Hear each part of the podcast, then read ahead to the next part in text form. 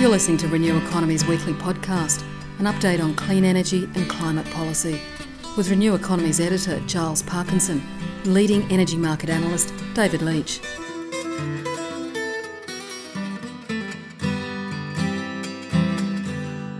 Well, welcome to the Renew Economy weekly po- podcast, where we review the great incidents of the week in the uh, in the energy market and the climate market, the climate world.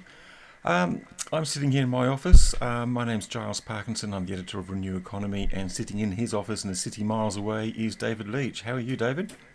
Uh, very well, thanks, Giles, and hello to all of our listeners. Indeed, hello. Um, so, look, there's a lot, lot, to talk about, as there always is. Um, I think we're going to talk about the continuing competition between wind and solar and um, and coal and this idea of clean coal. I think we're going to talk about the market rules. I think we're talking about the looming energy crisis and some controversy over battery storage. But look, I'm going to start off with um, an ANU report which came out on Monday, and its main theme was that uh, wind and solar um, were already sort of cost competitive with new coal plants and would um, become increasingly so. The point was made that um, wind and solar, if they're the prices now are probably below what we've seen in the um, wholesale electricity markets um, this year in just about every state. Um, certainly much cheaper than coal, particularly if you take out the um, if, if you don't include the, if you do include the subsidy for um, for pollution, which is not included. And the point made by the ANU was that um, the electricity grid can be powered by wind and solar 100% with the backup of pumped hydro. And it should be pointed out that pumped hydro was pretty much the only backup that they looked at, and um, acknowledged that other technologies such as battery storage and solar thermal were also available. But David, um, yet another argument, and another case, as we saw with CSIRO last week, last year, sorry, that uh, wind and solar prove cost competitive technologies to new coal. How much of this evidence will it take before it seems to sink in? Uh, well, I think it's going to take any amount of evidence uh, because it's only theoretical studies. I could equally point to the University of New South Wales study that used actually half hourly weather data to show that you could do most of the job of 100% renewables with uh, wind, and they use biomass for their balancing thing.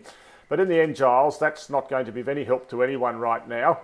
Uh, because at the end it's come down to a debate about what we're going to do over the next two or three years uh, as much as whether we can get to 100% renewable eventually. I think the first challenge is to get to 50%.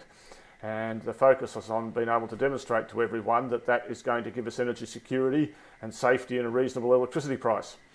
Well, indeed. In fact, the first the first challenge might be getting to 23.5%, which is the uh, 2020 target. And um, I guess there's been a lot of discussion about whether we're going to get there. Um, the prevailing wisdom was that no, it was a um, it was too much too soon. But we're seeing a lot of solar plant announcements, and we've seen a couple of wind power announcements this week. Energy Australia signing up um, Gera, I think it's called, 120 megawatt plant that Infigen in, intends to build.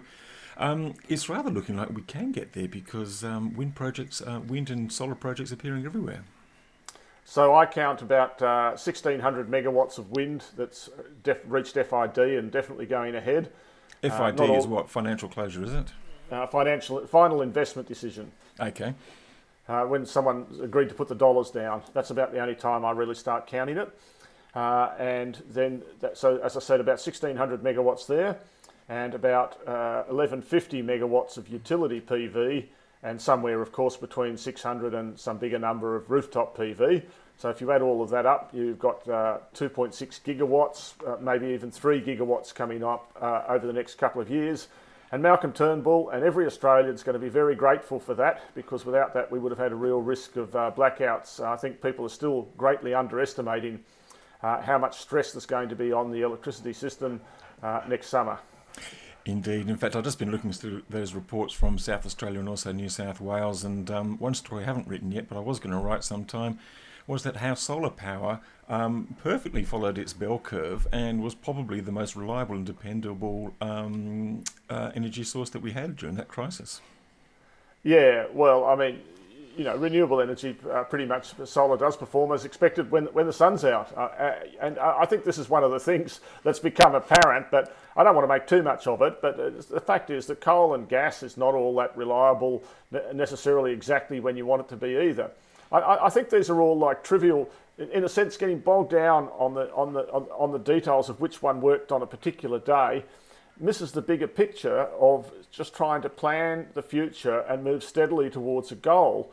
Um, you know, and uh, it's equally true to say that whilst wind and, and solar are cheaper uh, on their own, we do have to also allow for the costs of integration, uh, the costs of making them dispatchable, the costs of transmission, uh, and the other criticism I keep coming back to is all these studies only look at the utility side of the market. They don't look at the contribution of distributed uh, generation, mm. uh, rooftop solar, and batteries. And, and I still think uh, we're short of the, the kind of vision that Australia needs, that South Australia needs, just to get through the next couple of years. Well, that's right. Yeah, I should probably point out that the ANU study did include the integration costs of battery storage and backup. But anyway, look, I get your point. We do get bogged down on these little things, but I guess that's the problem with this debate. We get bogged down. Everyone's just sort of picking up one thing and and trying to make a case um, either for or against renewable energy. But look, let's move along. Um, there's a lot more discussion now about one very key component, and this has got all to do with grid stability, about um, the so-called five-minute rule and 30-minute rule. And we're hearing about battery storage. Um, we've heard some interesting um, evidence in the um, in the in the Senate inquiry over the last um, couple of weeks about battery storage developers, including AES, which is a very big international company, being surprised by the naivety and the um, um, as they described it, of the regulators and the ministers in Australia about they didn't seem to understand that battery storage had been deployed elsewhere in the world. It had been deployed at scale and it was was cost competitive. What did you make of that, and, and, and what's your take on this 30 minute and 5 minute rule that they're discussing at the moment? Well, Giles, you, you recall, I mean, the most interesting podcast I was associated with last year, outside of the ones that you and I do, uh, is was the one with uh, Marek Kubik, who looks after AES's battery uh, storage division in Europe. And I'd urge anyone who hasn't listened to that podcast, who has an interest in the topic, to go away and listen to it. He does a comparison of Ireland and South Australia. He talks about utility scale batteries. Uh, he's an absolute expert on the topic and talks about it in a user friendly way. And there's a lot of information to be learnt there. Um, look, this is where I think you can criticise some of the state governments as well as the federal government. Uh, South Australia has been sitting on its hands uh, for well over a year now, uh, talking about what it's going to do in the way of tenders and talking about all these things it might do. And actually, what does it do? Uh, SFA, quite frankly. Now, that's pretty much like what the uh, um, um, uh, AEMC is doing with the 30 and 5 minute rule, where they've had endless inquiries and ended up doing nothing. so that anyone who, you know, the, the, the, the broader generation market, as we discussed this week, is becoming more vertically integrated. There are fewer and fewer places, uh, players, and, and they're still trying to hold the system to their own best advantage. And the five minute. Go on, sorry, Giles. No, no, that's okay. Look, I was just actually point out the five minute rule and the 30 minute rule. So, just, just for people not familiar with this, at the moment we have five minute dispatch, which means people are asked to sort of dispatch a certain amount of electricity from their generator or capacity um, every five minutes, and a price is set, but the actual settlement doesn't happen until every 30 minutes.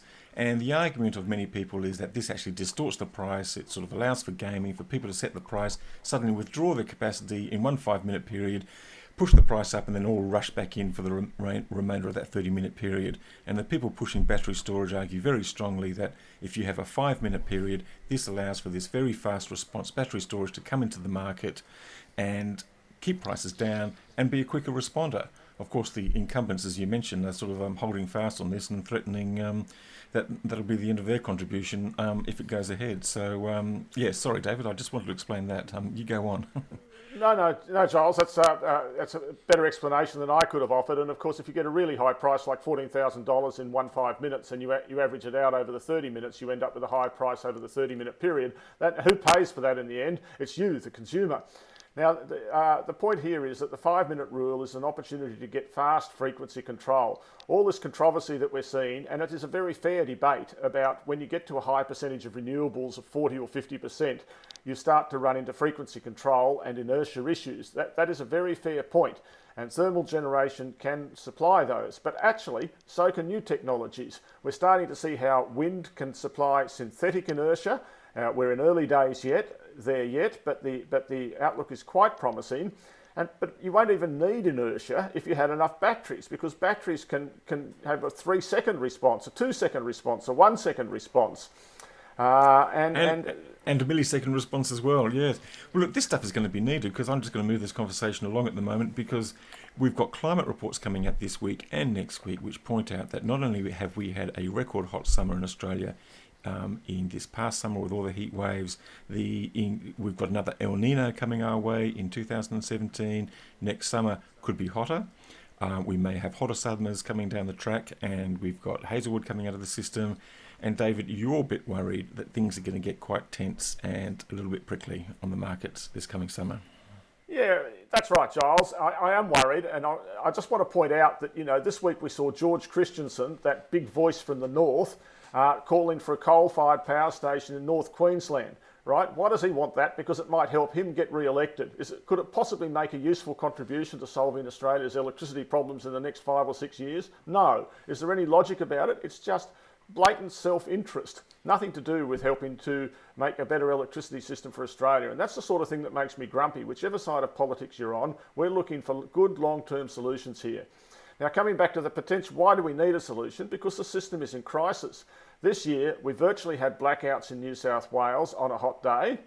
As you point out, uh, we're likely to get more hot days in the future. That's completely locked in. Quite a lot hot, more, more hot days if we look on 10 years on average in summer. Uh, Hazelwood is closing, has closed yesterday, I suppose um, uh, taking 20% of Victoria's electricity supply away.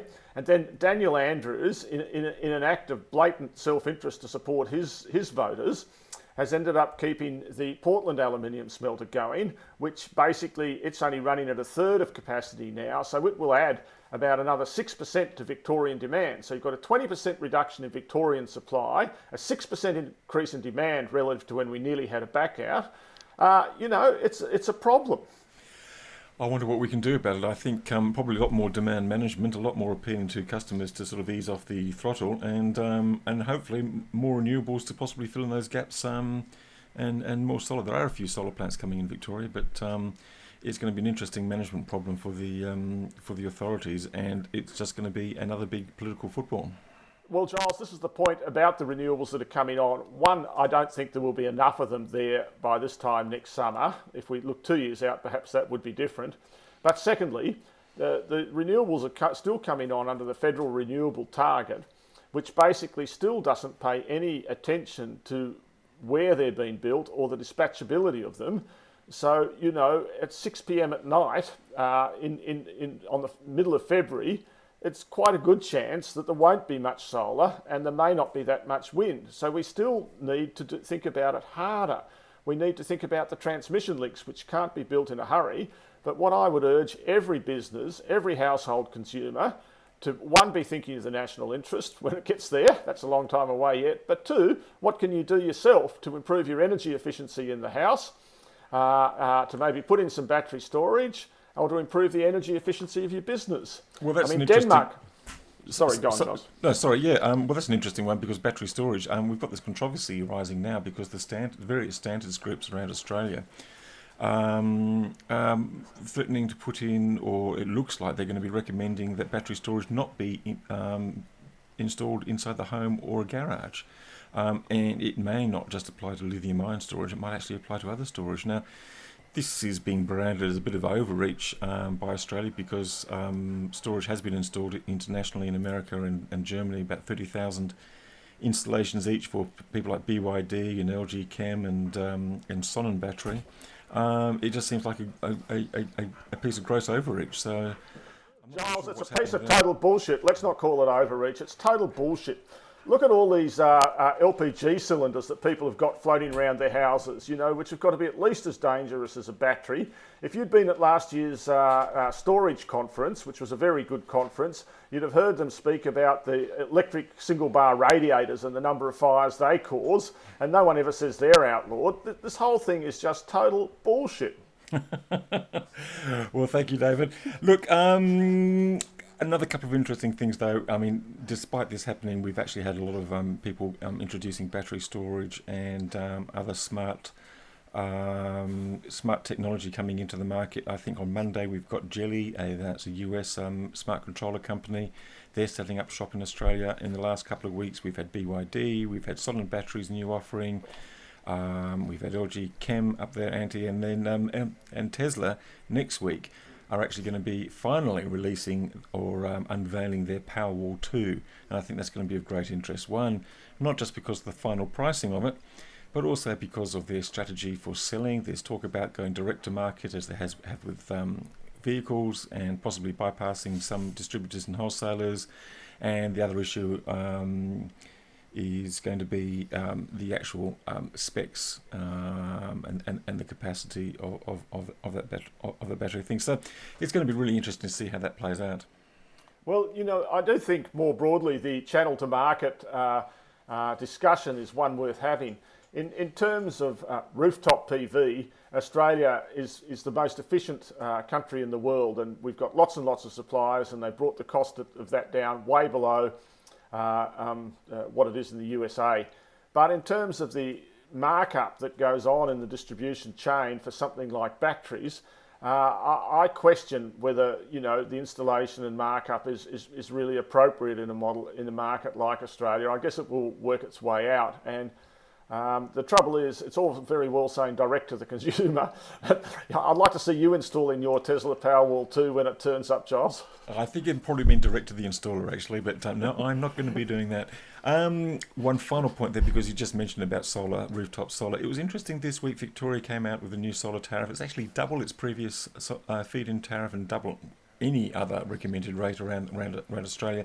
And there's two interesting things about it. One, it represents an increase in wholesale prices in Victoria, and we're probably going to see that in, in other states too. The second thing is that they're the first to actually bring in an additional component to the value of that tariff, and uh, implicitly or explicitly in this in this case, it was actually the social cost of carbon, which the pricing authority was actually included. And so that 2.5 cents a kilowatt hour is actually the social cost of carbon.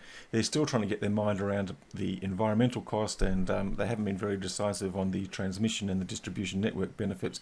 But that's an interesting step forward. And at 11.3 cents a kilowatt hour, which is what they're offering, that's pretty much the levelized cost of electricity. If you buy solar panels and you install them on the roof, pretty much that's actually costing you 11 point about around about 10, 11, 12 cents a kilowatt hour so if you're actually getting that much, um, sending it back into the grid, that seems like a fair deal, doesn't it, David? Well, it does. Of course, you'll still be way better off using the solar behind the meter, uh, where you'll be avoiding a cost of about 24 or 25 cents a kilowatt hour. So that, that would clearly be the first. And it's a shame in a sense that it's happening in Victoria, which is one of the least sunny states, at least if we're talking after lunch. Before lunch, it might be a different story. um, uh, uh, but it is a fantastic move, and in general, uh, the Portland smelter thing aside, Victoria really has to be congratulated for all the moves they're making on renewable energy. I, you know, they're setting a great example there, and uh, I suppose Simon Corbell is there assisting as well. I, would like to see them have an even bigger tender out for batteries. I know they've got a small one, but um, you know, it's the most progressive state in Australia at the moment in the way they're approaching these things. Indeed, and, and in some late breaking news, actually, they did actually announce later on this afternoon um, um, the um, the uh, another tender for large scale solar in um, in Victoria and also some important energy efficiency schemes. Look, I'm going to wrap it up there, um, David. I thought, sure, we're going to have a lot to talk about next week. Um, one, we've got the unveiling of Tesla 2, we've got the opening of the Geli offices. Importantly, we have the completion of all the submissions coming into the Finkel review. So I'm sure we're going to get some of those things coming out in the media as well, both for and against progress um, and what have you. And of course, um, there'll be another week in Parliament and more hot days and um, and more controversy, no doubt. I'd like to point out to one other thing that's very, going to be very important to the prices that customers actually pay here in New South Wales, and that sometime uh, by the end of March, according to uh, what uh, Spark Infrastructure announced, we're going to see the decision from the uh, federal court about the New South Wales distribution prices, and that's a really big. Uh, that will affect electricity prices in New South Wales 10%. Uh, and it's actually going to be an absolute case law study for how prices are going to be determined in all the other states going forward. So there's a lot riding on that, and it's something I'll be keeping an eye on. Good stuff. Okay, well, thank you very much, David, and um, thank you very much for listening to this podcast. And uh, we'll be sure to be back next week. Goodbye.